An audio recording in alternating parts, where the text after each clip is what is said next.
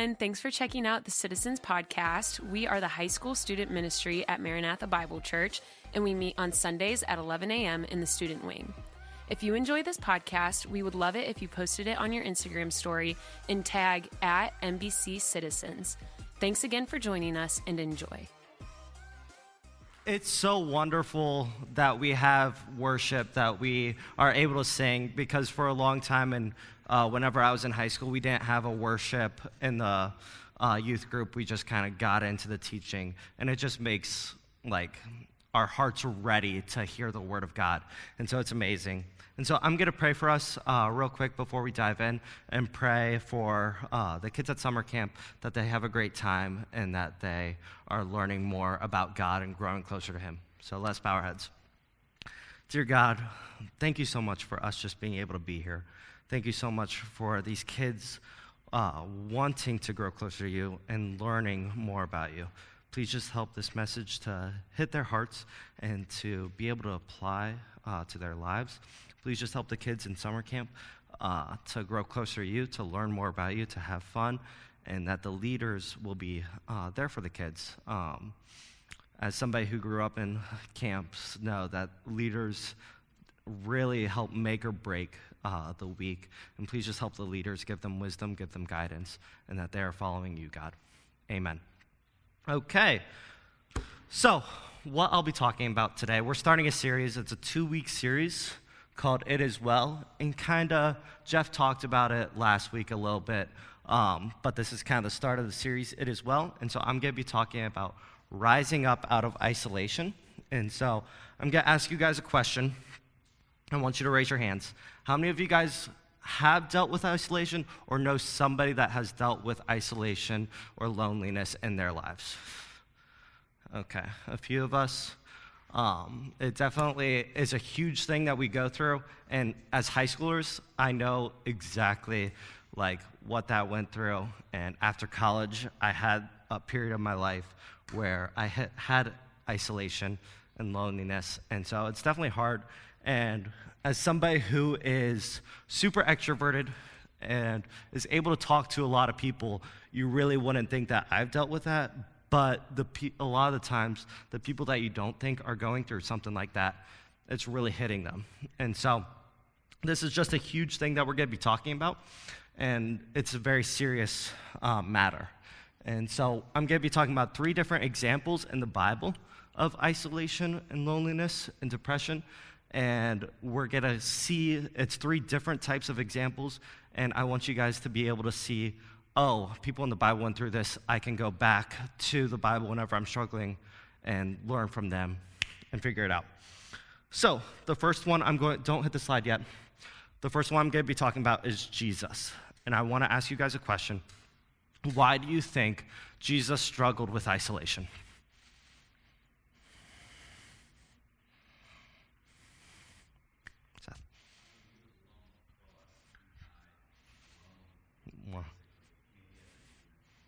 100%. He was straight up alone. And so now we can go to it with Jesus in Matthew 27, 45, and 46. And I want you guys to open up your Bibles to it. We're going to be in the Bible a lot this message. So, Matthew 27, 45, and 46.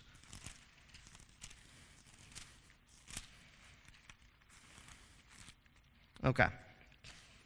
You guys there? I know it's faster with your phones. But now, from the sixth hour, there was darkness over all the land until the ninth hour. And about the ninth hour, Jesus cried out with a loud voice, saying, Eli, Eli, lama sabachthani. I'm not good at saying those words, but that means, My God, my God, why have you forsaken me? So, Jesus was in isolation for 33 years. I know that this sounds weird because he had his disciples, he had his family. But Jesus, fully God, right? 100% God, was from eternity past, hanging out, chilling, knowing everything about the Holy Spirit, knowing everything about God the Father. And then he comes as a baby, as a servant who wet the bed, cried. He had to learn. He was a baby, fully man still. And so going from God to a baby seems a little drastic, right? Yeah, I need some interaction, guys. Yes, right. Yeah, yeah, yeah. and so uh, at this time, Jesus didn't have his disciples. Because what did the disciples do after uh, Jesus got arrested? They left, they scattered, right? Yeah, they went away. They scatter, and they really didn't want to be hanging around a criminal. They wanted to be near Jesus when he's doing all these miracles, when he's uh, kind of giving them free food and walk and talk with people. But once he became a criminal, they were just like, I don't want to be around that guy anymore, right? Right? And so Jesus was isolated for a purpose. This example that I'm going to do is Jesus came down died on the cross for a purpose. And we're going to be talking about that, that the purpose that Jesus had was to save us, save us, save us. to be the Messiah, to be the bridge from us to God so that we can have an intercessor, so we can talk to him, so that we have somebody who sympathizes with us, so we can have somebody who, where we get into heaven with. And so that purpose, he came for 33 years. He learned. He was a man. He had friends. He had disciples. But he isolated for a purpose. Now, how does this apply to our lives?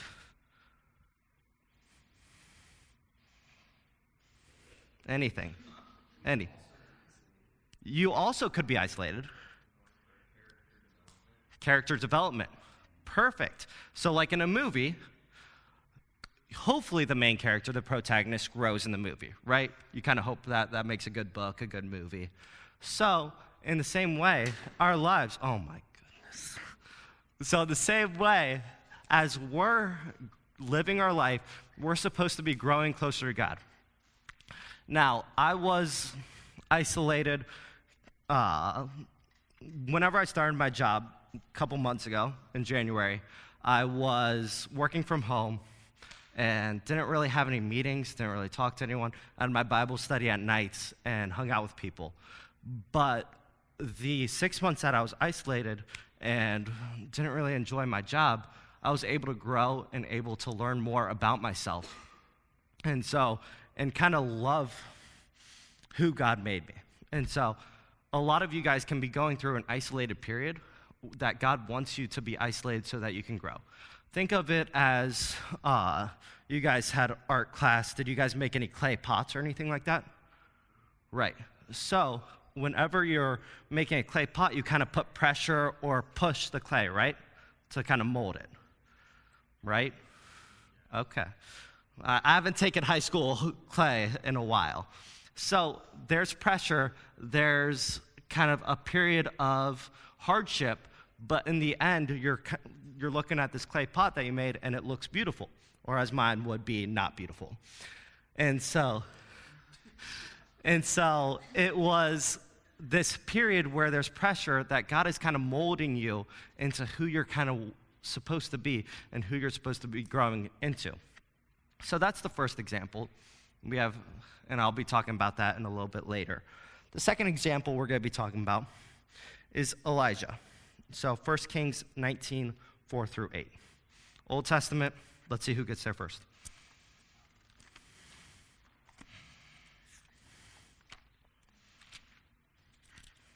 First and second.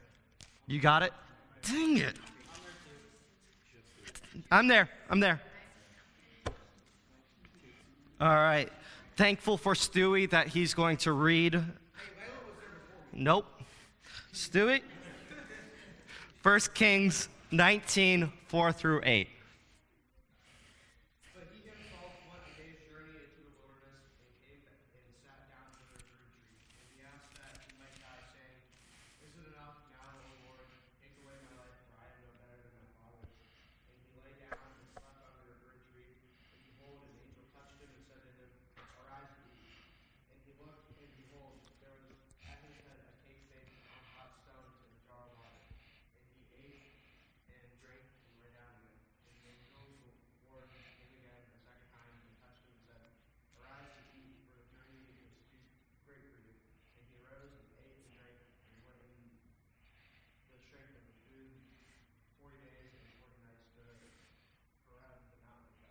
Okay, so what did Elijah ask God for? To die. So that's important because usually, hey, God, I want to die. God's going to be like, why? You guys have it so easy. Jesus died on the cross, Jesus was separated from us. But what did God actually say?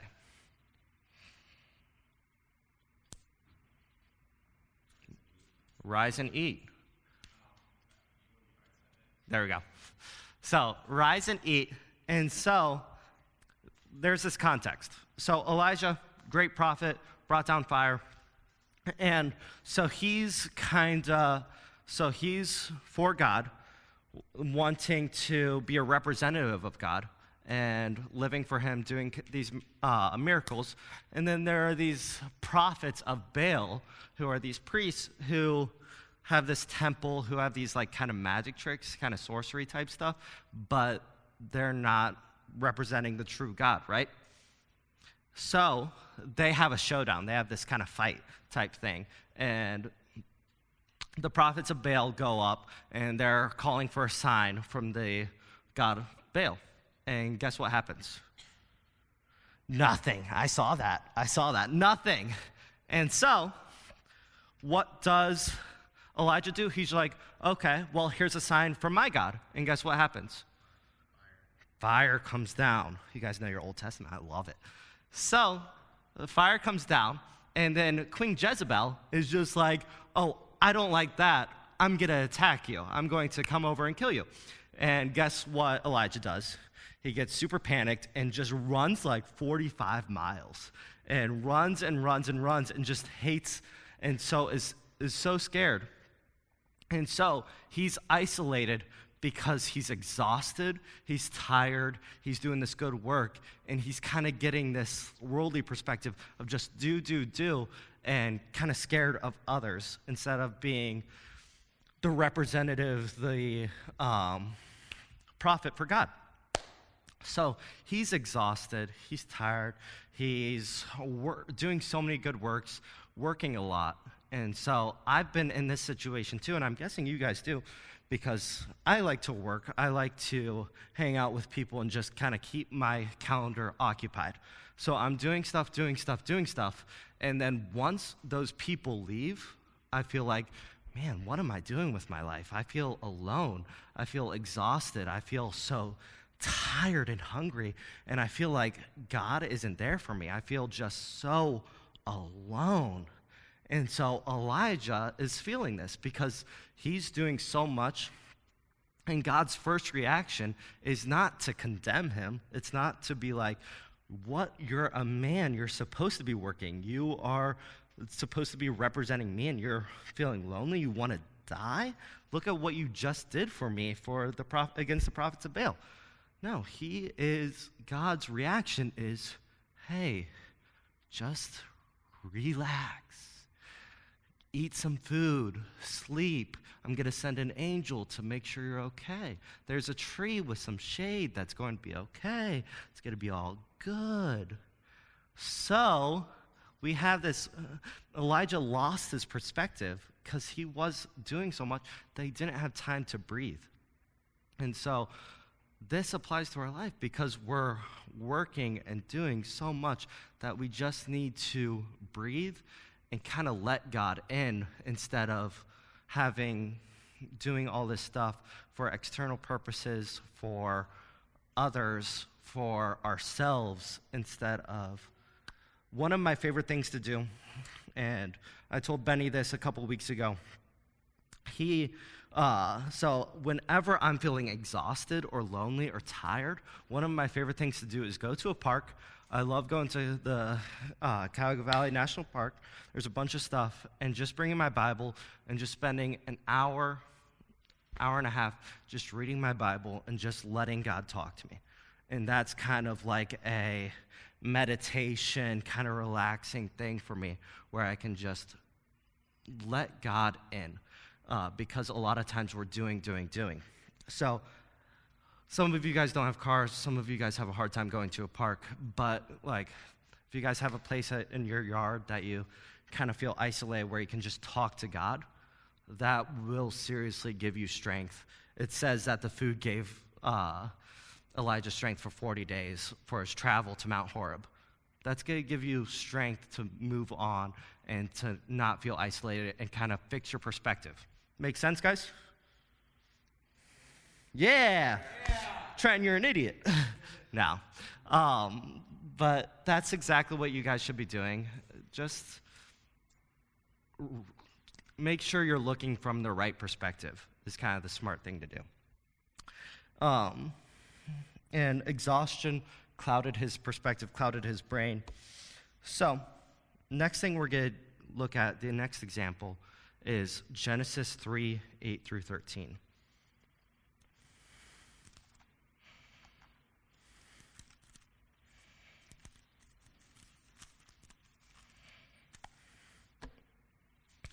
man, I'm going to, I don't want to run over, so I'm going to read it real quick. Is that okay? Yeah? No? Benny, thank you for reading it.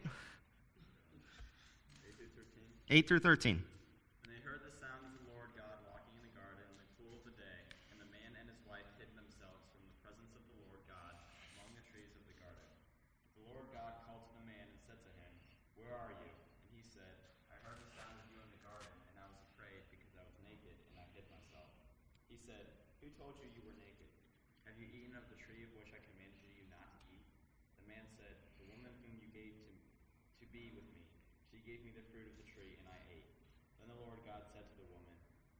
This that you have done? The woman said, The serpent deceived me, and I ate.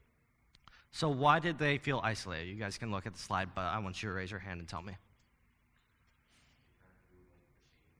Yeah, they felt ashamed because they sinned. They did something that they weren't supposed to do. And so, probably a lot of you guys are also in this boat where you feel isolated because you guys are sinning, because you guys aren't doing what God has called you to do to live a life of holiness, to be smart, to be wise, to follow God's word. And you guys um, are wanting the world's acceptance more than God's acceptance. Been in this stage of my life too, where sinning all the time felt like nobody really cared about me. I felt like God didn't care, my family didn't care. I felt so alone and so lonely, so lonely. And that's because of the sin. Once I got sin, that sin out of my life, guess what happened? I felt people come into my heart. I felt the abundance of love that God has for me, that the community and the church has for me.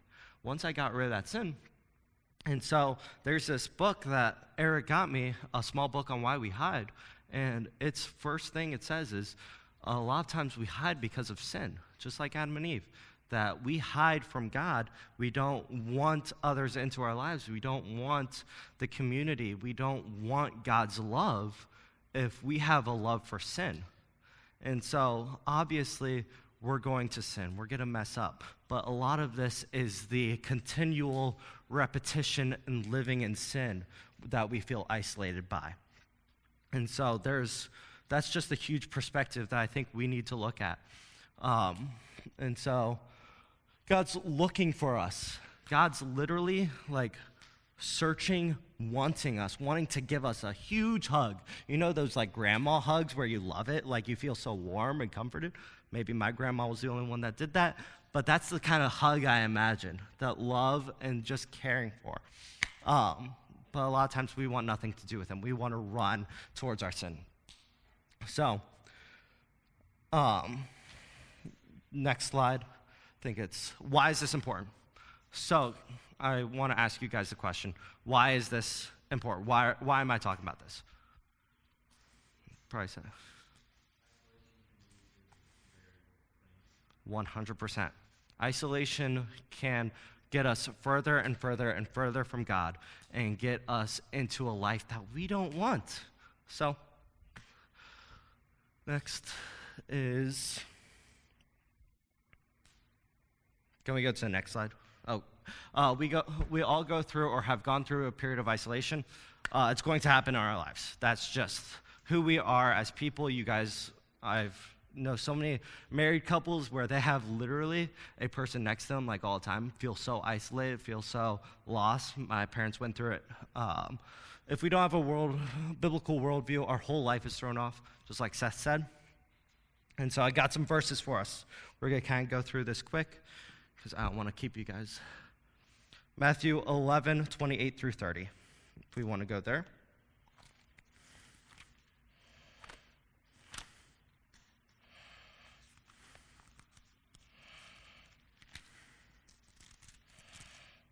Anybody got it? Anybody want to read? Layla, let's go.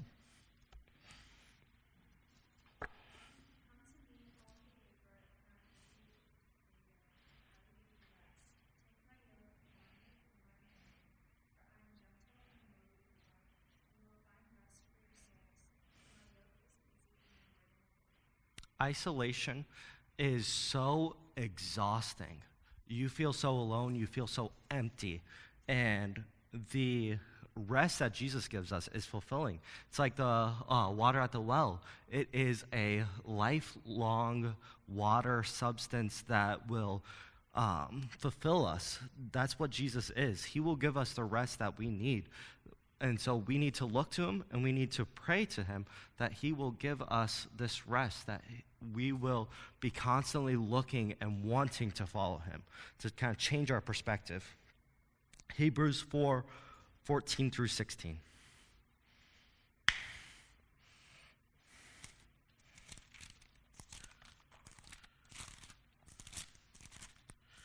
Hebrews is such a good book. You guys really should look into it. One of my favorites. Okay. Anybody want to read?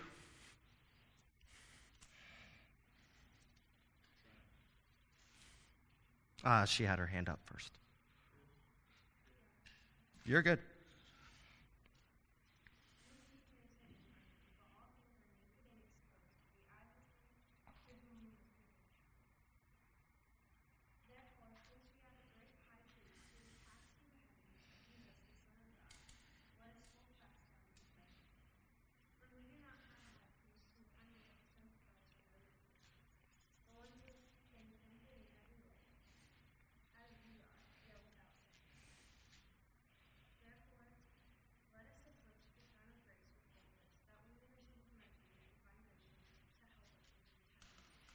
I suggest if you want to memorize a verse that you guys can really ponder on and to really meditate on, this, these three verses are such a great, ver, such a great passage to memorize and to uh, really just meditate on every day.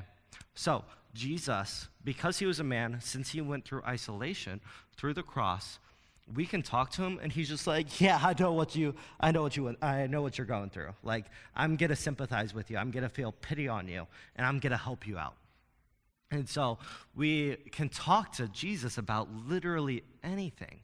A lot of times we don't go to jesus we don't pray because we feel like he is god in heaven and we can't really talk to him because he doesn't understand us. So that's something we need to work on and think about is we can pray to him and he will understand us. He went through the exact same thing, actually, not the exact same thing, probably worse, because he was separated from God on the cross. We, I can't even imagine that.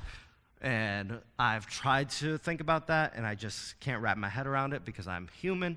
And so he went through something so worse than us on dying on the cross and being separated from God. And the cross the physical stuff is grotesque and wrong and probably hurts so much. The thorns, the whipping, terrible stuff. But the spiritual side of the cross, where he was separated from God, oh man, that hurts. That really shows the endurance of Jesus on the cross to really come and save us. That was the point of it. Well, so two more verses that we're going to get through. Ephesians 5 15 through 16.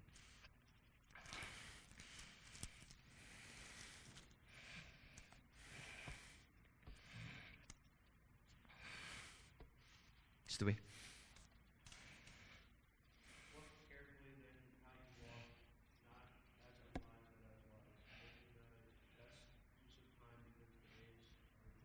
When I first heard this verse in junior high, this was kind of my life verse that I wanted to really think about. Make sure I make wise decisions, that I hang out with the right people, that I uh, focus on school, that I read my Bible, that I pray to God. Make sure I'm wise. So, in isolation, whenever we're exhausted, we should be wise to look to God. Whenever we're in isolation, a lot of times we want to fix that by pouring more work on top of it, where we just want to be busy more and more so we don't have to really think about it. The thing is that we have to do is that's just going to make it way worse. We need to look to God. And so, I don't know if that slide is up there, but um, maybe God has you in isolation for a reason, just like I talked about with Jesus. And so make the best use of your time. Make sure it's worthwhile. You don't want to be 30 years old and be the same person you were at 18. You want to make sure you guys are growing and that you are following the Holy Spirit and growing closer to Him. And then, last verse, Galatians 6 1 through 2 just a page, two pages back, if you have a Bible. Anybody want to read this last verse before I close? Haley.